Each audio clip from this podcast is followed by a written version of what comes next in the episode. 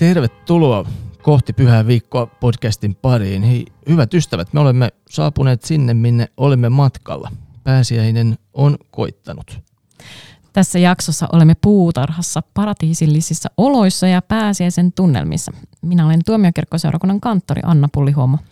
Ja minä olen Joona Salminen pappi tästä samasta seurakunnasta. Kun olemme tehneet tätä matkaa, olemme tavanneet mielenkiintoisia vieraita ja syventyneet heidän kanssaan pääsiäisajan salaisuuksiin. Kohti pyhää viikkoa on tarkoitettu kaikille, jotka haluavat syventyä pääsiäisen taustoihin ja viettoon.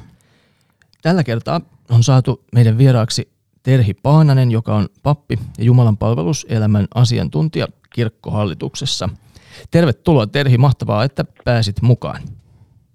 Kiitos, kiva kun kutsuitte ja, ja hyvää pääsiäistä mhm. teille ja kaikille muillekin. Kiitos samoin.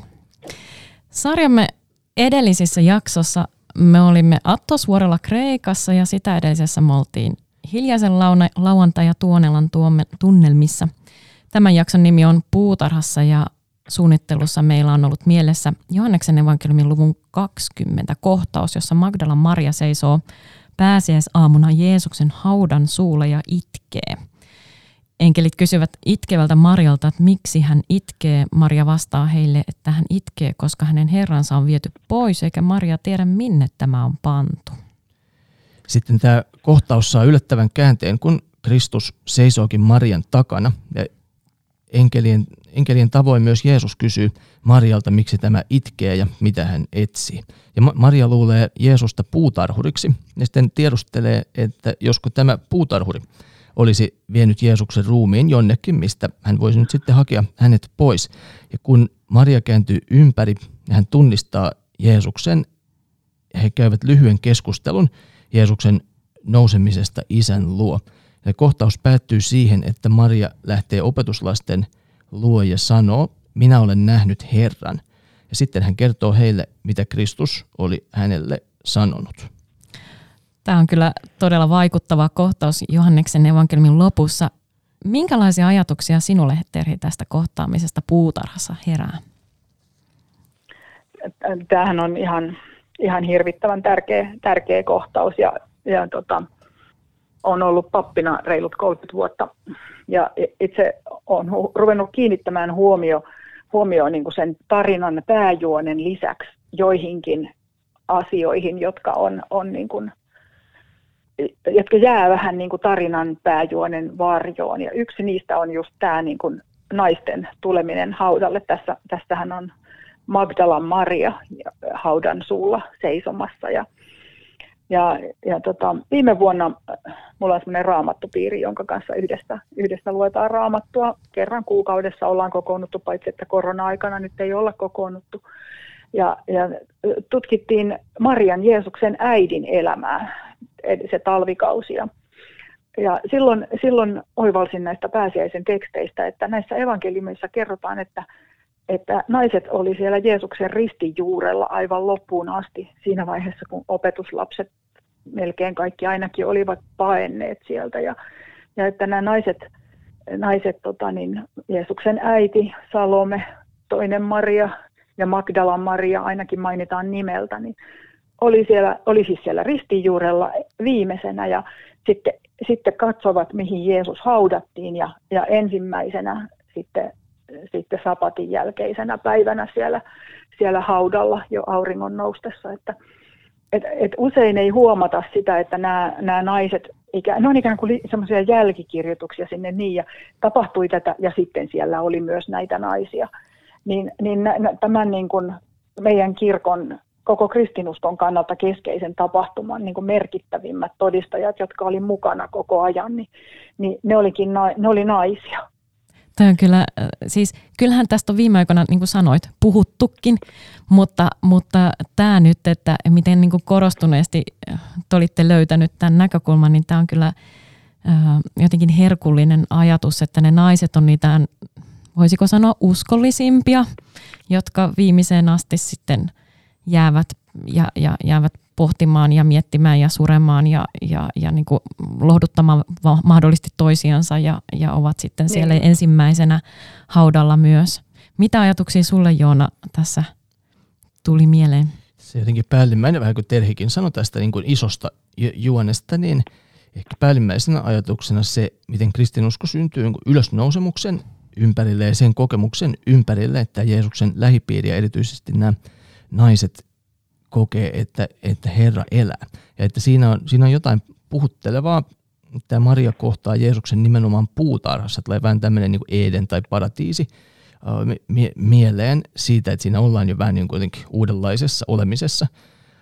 Sama, samaan aikaan tämä Maria on jotenkin vähän niin kuin traaginen, mutta kuitenkin toiveikas ja tämmöinen innostava hahmo. Hän, hän siis etsii miestä, jonka hän tietää, että on kuollut, mutta hän jotenkin kuin haluaa tai, tai kaipaa tätä, tätä miestä kovasti. Ja ajattelen myös, että, että ehkä voi ajatella vähän vertauskuvallisemmin tämä hauta, jonne tässä Marian kanssa katsotaan, niin jos se on vähän niin kuin kirkko, että jos sinne, sinne katsoo ovelta ikään kuin ilman tietoa ylösnousemuksesta tai siitä, siitä ilosta, mikä tähän Jeesuksen työhön liittyy, niin, niin, niin näitä menoja katsellessa saattaa kyllä tulla itku yhdeltä jos toiseltakin, että minne, minne ihmeeseen Jeesus on, on, on, on täällä laitettu. Ja edellisessä jaksossa me puhuttiin isä Damaskinoksen, ortodoksi pappi ja munkki, niin hänen kanssaan siitä, että, että luterilaiset voisi ehkä ottaa ortodokselta vähän oppia siitä, miten ylösnousemusta juhlitaan.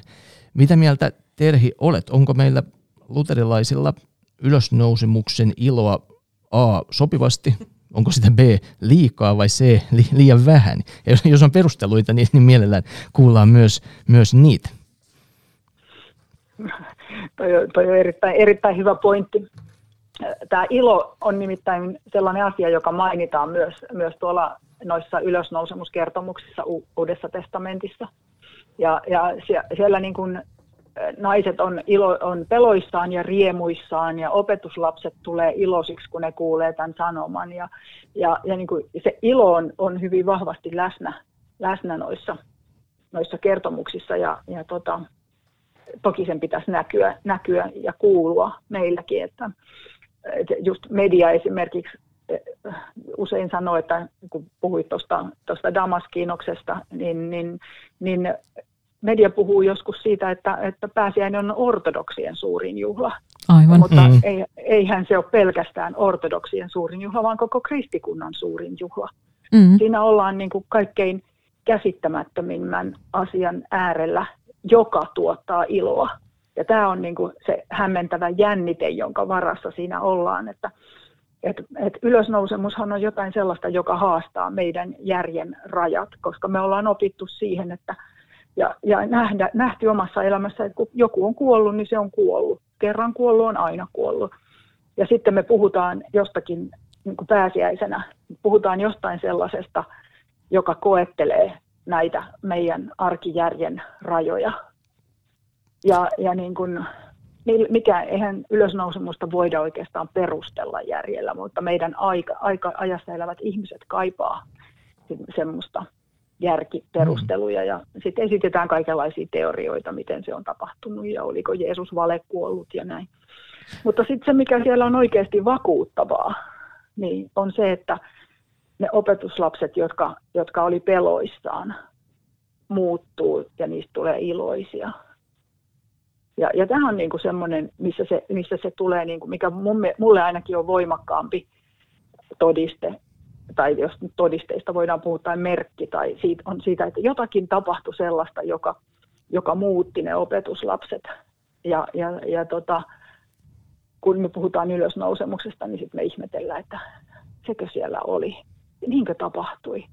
Mm. Tapahtuiko jotakin sellaista, joka todella niin kuin rikkoi kaikkien järkevien ihmisten tota niin, mahdolliset odotukset, että, että tämän ihmeen ääressä me ollaan edelleen pääsiäisen kanssa. Ollaan... Ja, ja, niin, sano vaan. Niin, niin, että ollaan tässä vaan käyty tätä, tämän sarjan myötä näitä, että me ollaan vähän semmoisia me suomalaiset, että me jumitetaan sinne pitkäperjantain tunnelmiin hirveän herkästi ja varsinkin kun viittasitkin tähän, että, että tota, ortodoksit tuntuu osavan iloitsemaan, mutta me luterilaiset, mikä siinä on, että me ei niin kuin vai, entä, vai olitko juuri tulossa tähän näin, että, että mikä sun niin, no. analyysi on tämän luterilaisten suomalaisten ilojuhlan suhteen? tämähän, tämähän on vähän, vähän tota, tämä on mun mielestä erittäin mielenkiintoinen asia niin kuin koko meidän Jumalan palvelua ajatellen, on se ilo ja ilon, niin kuin, mi, mi, miten ilmaisemme iloa. Ja en, mä, mä oon itse vähän körttiläisyyteen kallellani ja, ja rakastan sellaista hidasta meditatiivista tyyliä tai Jumalan palvelusta tai spiritualiteettia, miksi sitä halutaan kutsua. Mutta sitten samalla on alkanut miettiä, että, että, että missä on ilo, missä on ylistys. Kun tuntuu joskus, että, että ylistyskin messussa tai Jumalan palveluksessa on aika sellaista,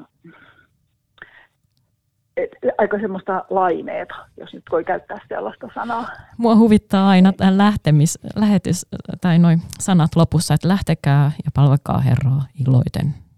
Et, et, et, et se jotenkin niin kuin, Se on rauhassa iloita. Niin, joo, joo, todellakin, että et, niin kuin, joo. Niin rauhassa iloiten, just niin. Et ehkä se on se meidän ilo, iloinen tyyli on tämmöinen rauhassa iloiten, iloiten niin kuin missä, missä ajatellaan, että toimitaan. Ja tietysti tälle on historialliset juuret, juuret niin kuin erilaisissa hengellisen elämän vaiheissa, joissa, joissa katse on kohdistunut hyvin vahvasti niin kuin syntiin, jolloin, josta ei oikeastaan päästy sitten yli, vaan se on jäänyt niin kuin monta kertaa päällimmäiseksi asiaksi. Synnin tekemisen välttäminen ja anteeksi pyytäminen ja, ja myös anteeksi saaminen, mutta jotenkin se anteeksi saaminenkaan ei tunnu kirvoittavan iloa. niin, siis tässä voisi varmaan... Tämä on minusta niin kuin äärimmäisen mielenkiintoinen kysymys, että mikä meitä suomalaisia vaivaa. Varmaan voisi siis kysyä, että uskotaanko me niihin tarpeeksi? Niin.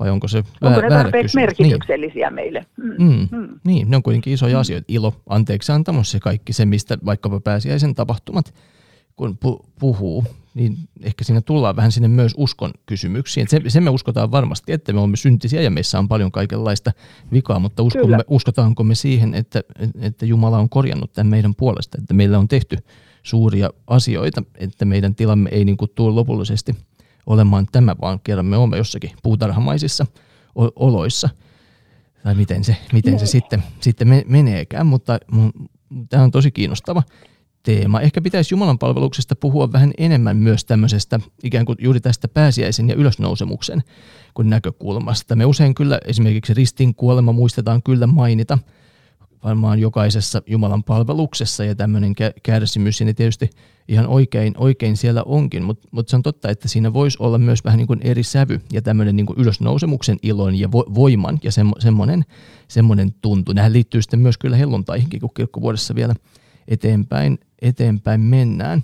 Mutta tässä tulee kyllä monia, monia kiinnostavia juttuja mi- mieleen. Joo, niin just, että jos puhutaan niin kuin vaikka siis ylösnousemuksen merkityksestä siitä, että miten se näkyy, näkyy niin kuin eteenpäin tästä näistä tapahtumista. Tämä, kun me, me lähdettiin tuosta Johanneksen evankeliumin 20. luvusta, niin, niin niin heti siinä se tarina jatkuu sitten sillä, että samana päivänä viikon ensimmäisenä opetuslapset olivat illalla koolla lukittujen ovien takana. Mm-hmm. Ja sitten kerrotaan, että viikon kuluttua Jeesuksen opetuslapset olivat taas koolla.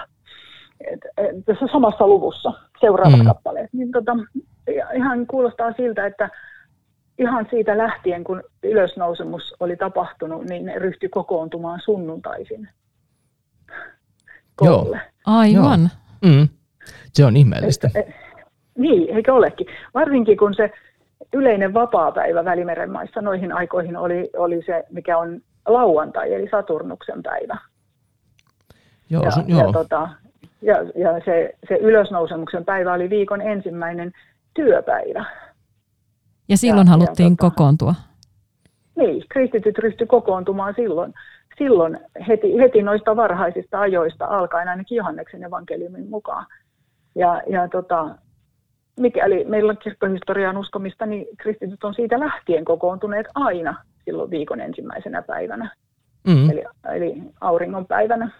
Joko alussa silloin ennen, aamulla ennen työpäivää tai illalla työpäivän jälkeen, mutta sitten sittenhän se muuttui 300-luvulla niin, että, että silloin, silloin yleiseksi vapaapäiväksi tuli, tuli kristittyjen pyhäpäivä eli sunnuntai. Joo, tämä on mielenkiintoista ja sitten kuinka tämä myös pääsiäisen ajankohdasta ja siitä, siitä kiisteltiin. Niin. Sittenhän meillä päädyttiin tähän, että pääsiäinen sehän on aina sunnuntai, että se ei mene sen Nisan niin. kuun 14 tai miten se sitten niin. jäljennettäisiin tähän meidän kalenteriin, vaan se on aina, aina on kiirastorsta pitkä perjantai, hiljainen lauantai, sunnuntai, että se menee niin kuin, se on sidottu tähän mm. niin kuin viikkorytmiin. Että jotenkin meidän tämän niin aikakäsityksen, että se perusyksikkö on niin kuin päivä ja viikko, ja sitten vielä kirkkovuodessa nämä tietyt päivät saa ihan niin kuin erityisen merkityksen. Mutta oli mielestäni hienoa, minkä nostit tästä sunnuntaista, että niin on tehty aina. Sitten siitä tulee aika monta sunnuntaita, kun tässä, niin, tässä aika, tarkemmin aika ajattelee. Se, jolla on ymmärrystä, niin laskekoon sunnuntaiden lukumäärän, koska, koska tota, no, siinä on aika paljon, aika paljon voimaa kyllä siinä, siinä asiassa. Niin, se, joo. Näin, ja mä ajattelin, että, että ehkä tämä on niinku se, mitä me voitaisiin niinku jotenkin joskus entistä enemmän niinku muistaa, on se, että, että, että jokainen sunnuntai on ylösnousemuksen päivä pääsiäinen niin kuin he, tulee sinne jokaiseen mm. sunnuntaihin, että, että se, se, niin kuin, se me ei, ei niin kuin, se kokoontumisen päivä, milloin kristityt kokoontuu yhteen, ei ole Jeesuksen kuoleman päivä, vaan se ylösnousemuksen mm. päivä. Ja, ja tota, silloin ei olla ikään kuin surun puolella siinä kokoontumisessa, vaan ilon puolella. Joo, tämä, tämä on, tämä on se, hyvä. Tämä, tämä, tämä olisi niin kuin minusta semmoinen mielenkiintoinen ja hyvä näkökulma ja jotenkin innostavakin, jos rupean sitä miettimään. No mä nyt innostun aina asioista, mutta tästä mä innostun ei aivan erityisesti. se, on, se, on, se on oikein. Ja tuossa, vähän kun mainitsit aiemmin siitä ylistyksestä, niin se liittyy mun mielestä vähän tähän innostuksen teemaan myös. Että jos ajattelee tämmöistä niin kuin vaikka englanniksi sanottaisiin worship, tai, tai tämmöinen, niin ehkä siinä olisi jotain, mitä meidän täytyisi, täytyisi vähän, vähän miettiä meidänkin Jumalan palveluksessa tarkemmin ja että millä tavalla se toteutetaan. Että näissä pääsiäisen palveluksissa mä oon jotenkin aina puhutellut se, että ne on tosi monikerroksisia ja aika konkreettisia ja ehkä just siksi ne on ihmisille tosi mm. jotenkin tärkeitä ja semmoisia, mitä odotetaan kiirastorstaitakin niin kuin moni odottaa koko vuodenkin, että se, se tulee. Ja tänä vuonna on nyt sitten poikkeukselliset olot ja monet ei, ei, ei voida yhdessä viettää. Vähän niin kuin viime, viime pääsiäisenäkään ei voitu, ei voitu kokoontua samalla tavalla kuin yleensä on, on voitu. Että tässä on ollut niin kuin isoja, isoja juttuja. Mutta mitä sanoisit, mitä me voitaisiin tästä niin kuin pääsiäisajan palveluksista viedä sitten myös niin kuin normaaliaikana? Äh, normaaliaikana tarkoitan siis su, suhteessa koronaan, mutta myös suhteessa niin kuin muuhun kirkkovuoteen, että miten – Miten me voitaisiin oppia tästä pääsiäisestä ajatellen kirkkovuoden muita sunnuntaita ja muitakin palveluksia kyllä? No, itse ajattelen, että yksi sellainen merkittävä asia, joka voitaisiin nostaa, ja josta mä oon puhunut ennenkin, mutta en teidän podcastissa, on, tota, on kasteen muistaminen, koska pääsiäinenhän on myös kasteen. Se oli se, se aika, pääsiäisyö, jolloin kastettiin uudet niin kuin kristityt silloin ihan varhaisen kirkon aikana. Ja siitähän meillä on jäänyt esimerkiksi pääsiäisyön liturgiaan vahva kasteen muistaminen. Mm. Mutta, mutta tavallaan ajattelen, että sen kasteen muistamisen pitäisi kuulua kaikkiin näihin meidän sunnuntai-kokoontumisiin, jo, eli Jumalan palveluksiin ja messuihin. Eli pitäisi alkaa siitä, että me ollaan kasteen kautta tultu kristityiksi. Meidät on kastettu Kristuksen kuolemaan ja ylösnousemukseen. Ja, ja se, sen kautta ollaan tultu seurakunnan jäseniksi ja siksi me kokoonnutaan yhteen kiittämään ja ylistämään Jumalaa. Että, että niin kuin tavallaan, että se kokoontumisen pitäisi alkaa siitä mm. sävystä ja siitä kasteen muistamisesta. Joo. Ja sillä, sillä tavalla pääsiäiseen palaamisesta myöskin. Se on, Koko se on, pääsiäiseen. Se on jännittävää meillekin Helsingin tuomiokirkossa se kastemalja on siinä ihan keskellä kuorialuetta. Joo ja, ja hirveän helposti me tehdään töitä sen ympärillä, mutta se jää se itse kastemalja niin kuin huomioimatta itse Jumalan palveluksessa, jo, mm. joka on niin kuin sääli, koska se on, se on kuitenkin se esine, kun sä tuut kirkkoon sisälle, niin siihen kiinnittää kuitenkin huomiota ja että miksi toi on tuossa keskellä kaikkea. Ja sitten sen takana on se, se alttaritaulu, jossa Jeesus on ristiltä otettu pois ja, ja et siinä on hirveän vahva myös tämä symboliikka, että siinä on se kastemalja mm. ja sitten se kuollut Totta. Jeesus ja, ja sitten se, se alttaripöytä ja siinä oleva tyhjä risti. niin, niin tähän voisi niin kuin, me voitaisiin enemmän kiinnittää huomiota näihin niin kuin kirkon, kirkon niin kuin esineistöön ja sitä kautta tulla myös siihen niin kuin Jumalan palvelukseen konkretiaan. Mm, erittäin hyvä, sekä niin kuin pedagogisesti että teologisesti. On, onko hyvä. teillä siinä kastemaljassa aina vettä? Tani, Jumalan palveluksessa? Ei. Jumalan ei. Ei yleensä ole. Ei, ei, siis, okay. ei, meillä on siis äh, vanhalla kirkolla äh, aloitettu tällainen tapa ennen korona-aikaa, että, että tota, äh, kun rukoillaan kastettujen puolesta, niin silloin siihen ka- kaadetaan vettä. Tämä on sama, meidän Hyvän toivon kappelilla on tämä sama mm. tapa. Mutta tuomiokirkolla ei ole taidettu päästä vielä näin pitkälle keskusteluissa.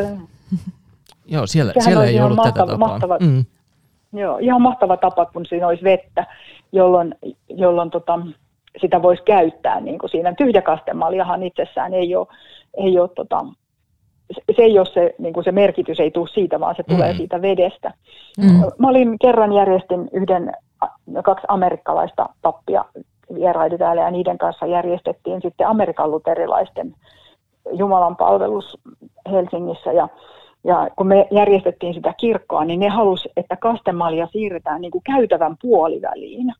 Sillä tavalla, että ihmiset ei pääse. Mä sanoin, että sehän tukkii. Niin niin. Kun, kun ihmiset tulee, niin on vaikea liikkua siitä. No, no se on tarkoituskin. Että ne, siihen tulee tukos. Ne ei pääse suoraan, ne ei pääse ohi sen kastemaljan kirkkoon, vaan se kaste niin kuin se, se on symbolisesti siinä. Ja sitten, mm. sitten rippi toimitettiin siitä tota, niin, sen kastemaljan viereltä sieltä käytävän puolivälistä. Mm. Mulla on vastaavanlainen kokemus äh, aikoinaan. Tota, se oli kyllä tämmöinen niin kuin, no, pienemmän porukan jumalanpalvelus tai messu, jossa tota, pystyi toteuttamaan näin, että, että ripin kohdalla – tultiin kaikki mm. käymään kastemaljan äärellä ja koskettamaan sitä vettä. Ja se oli hirveän jotenkin, niin kuin, se toi aivan niin kuin uuden näkökulman siihen koko rippiin. Mm. Mm, kyllä. Joo, mistä mäkin olen ollut jossain muussa kirkossa kanssa sillä tavalla, että on, on käytetty siitä. Sitten mä oon tykännyt kyllä myös siitä, siitä katolilaisten tavasta, missä ikään kuin se fontti, tai, tai se voi olla vähän muukin, mm. ei se ole välttämättä se kaste, kastefontti, vaan se voi olla sellainen pienempikin vesiastia siinä kirkon niin kuin ovella. Että se siinä on tavallaan kaksi, kaksi asiaa, mitä voi, että se kaste on niin kuin ovi sinne koko kirkkoon, ja ikään kuin siitä teet, mm. kosket siihen vetteen ja teet ristimerkin, niin se muistuttaa, että sen takia. Siinä on vähän tuo sama, ja sitten tämä on vähän niin kuin liturgisempi versio vielä tämä, missä, missä otetaan, otetaan se kastemalja niin kuin siihen vaikka ripin yhteyteen – Mm. Että se meikäläinen tapa on ollut niin korostaa sitä, että se kasten malja seisoo siinä niin kuin alttarin edessä ikään kuin merkkinä näistä kahden sakramentin niin kuin yhteydestä, mutta ei me sitten pedagogisesti sitä hirveästi hyödynnetä. Että se on vähän niin kuin juttu, minkä ehkä osa tietää, mutta ei, ei hirveästi kyllä niin kuin hyödynnetä sitä tässä niin kuin liturgiassa. Nyt tässä kyllä ehdottomasti olisi varmaan sekä, sekä meillä että muuallakin vähän skarppaamista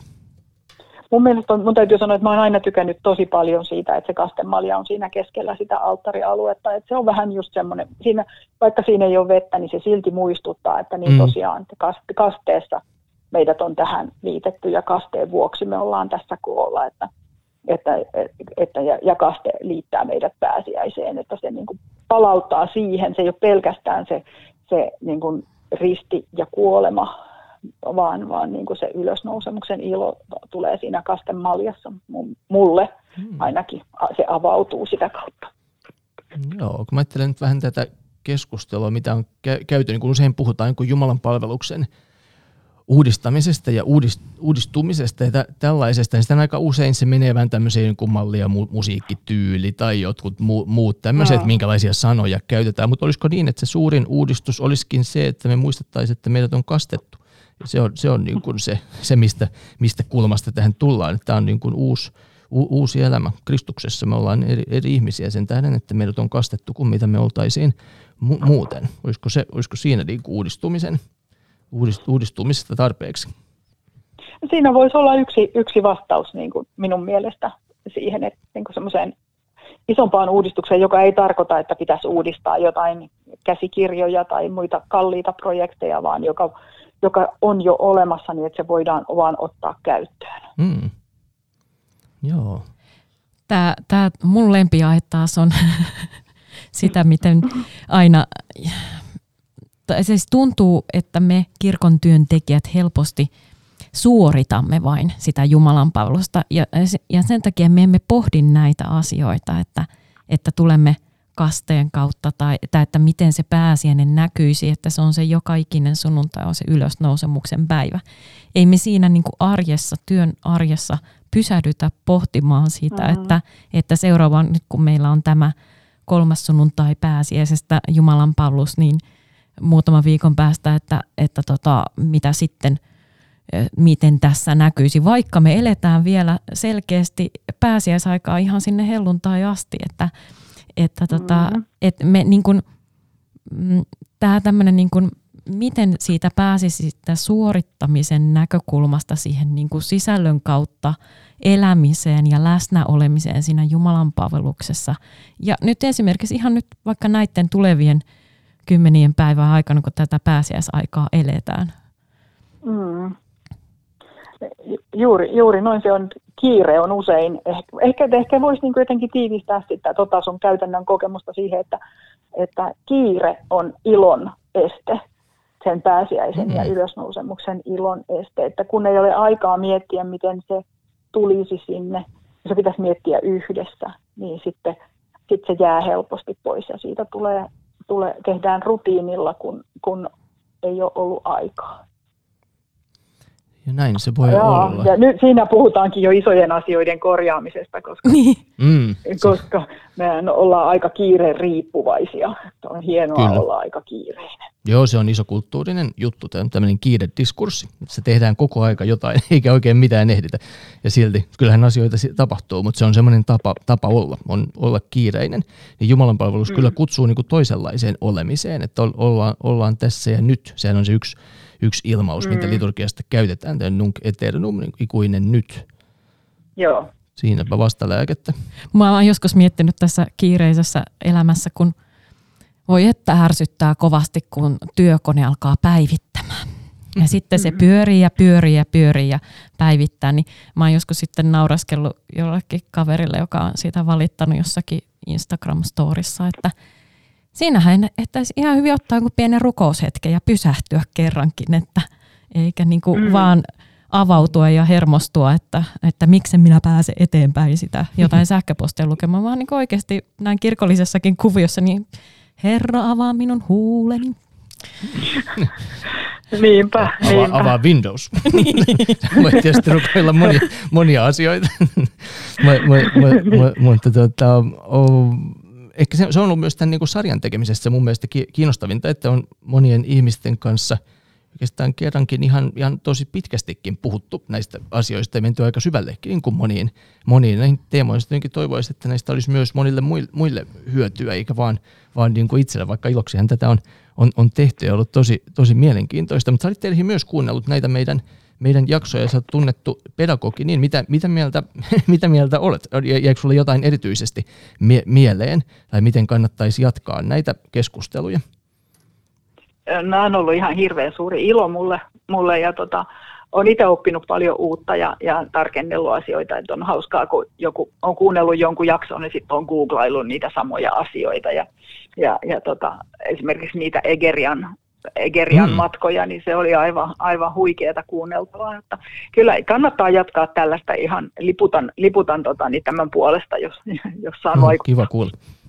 Meillä on, meillä on sellainen, tota, saanko mä paljastaa tässä nyt sellainen ikävä uutinen, tai me, meille ikävä uutinen, että Joona jättää meidän seurakunnan tuossa syksyllä ja siirtyy Itä-Suomen yliopistoon tota, systemaattisen teologian lehtoriksi, mutta tämä ei ehkä katkaise tätä meidän yhteistyötä, että, että tämä on ollut meille niin itsellekin hyvin äh, rikasta työntekoa ja ihan ollut kerrankin pysähtyä asioiden äärelle, niin, niin tota, me ehkä jatketaan Jumalan palveluksen ja kirkkovuoden ja muiden aiheiden parissa, jos näin voi vähän lupailla. Niin, on vähän suunniteltu, että jotain, jotain jatkoa voisi seurata. Että tässä, ehkä tämä on myös tämmöistä niin tiettyä haikeutta tässä ensimmäisen tuotantokauden viimeisen jakson lopun tässä jo, jo lähestyessä. Mutta, mutta se tuntuu, että se on tärkeää, että näistä, näistä on tullut aika kivaa palautetta. On ollut kiva kuulla ihmisten erilaisia oivalluksia, mitä on sitten saaneet näiden juttujen ympärillä. Sitä on vähän vaikea itse hahmottaa, koska tässä silloin kun tekee itse, niin ajattelee, että nämä on niin asioita, mitkä kiinnostaa niin itseä, mitkä tulee vähän niin itselle ensimmäisenä mie- mieleen. Mutta se on ollut kiva, kiva kuulla, että myös muut ihmiset on, on, on löytäneet näistä – näistä sitten ajateltavaa. Ja me ollaan erityisesti ilottu teistä vieraista. Siis aivan, aivan mahtavaa, että sinäkin olet tänään päässyt meidän kanssa keskustelemaan hetkeksi tästä pääsiäisen ilosta ja siitä, miten se voisi näkyä meidän Jumalan palveluselämässäkin ja kirkossa muutenkin. Oli, oli ilo. Kiitos sinulle. Oli Terhi. kyllä. Kyllä, kiitos kun pyysitte ja, ja tota, kaikkien kuulijoiden, kuuntelijoiden puolesta liputan, että jatkakaa. Tosiaan tämä on nyt sitten tämä meidän tuotantokauden, ensimmäisen tuotantokauden, täytyy sanoa näin, äh, viimeinen jakso. Me ollaan tässä pääsiäistunnelmissa ja, ja toivotaan, että, että tota, tämä pääsiäisen ilo jatkuisi tosiaan vielä tulevatkin viikot meidän sydämissämme ja ja tota, kiitetään meidänkin puolesta kaikkia kuulijoitamme ja olette ollut matkalla kohti pyhää viikkoa ja kohti tätä pääsiäisen iloa. Tämän pyhä, kohti pyhää viikkoa podcast-sarjan löytää siis edelleen Spotifysta, Apple Podcastista ja Helsingin tuomionkirkkoseuraunnan kotisivuilta. Ja käykää edelleen tykkäämässä ja tilamassa ja kuuntelemassa edellisiä jaksoja, jos ette ole vielä käyneet. Hyvää pääsiäistä siis kaikille ja Kristus nousi kuolleista. Totisesti nousi. Totisesti nousi.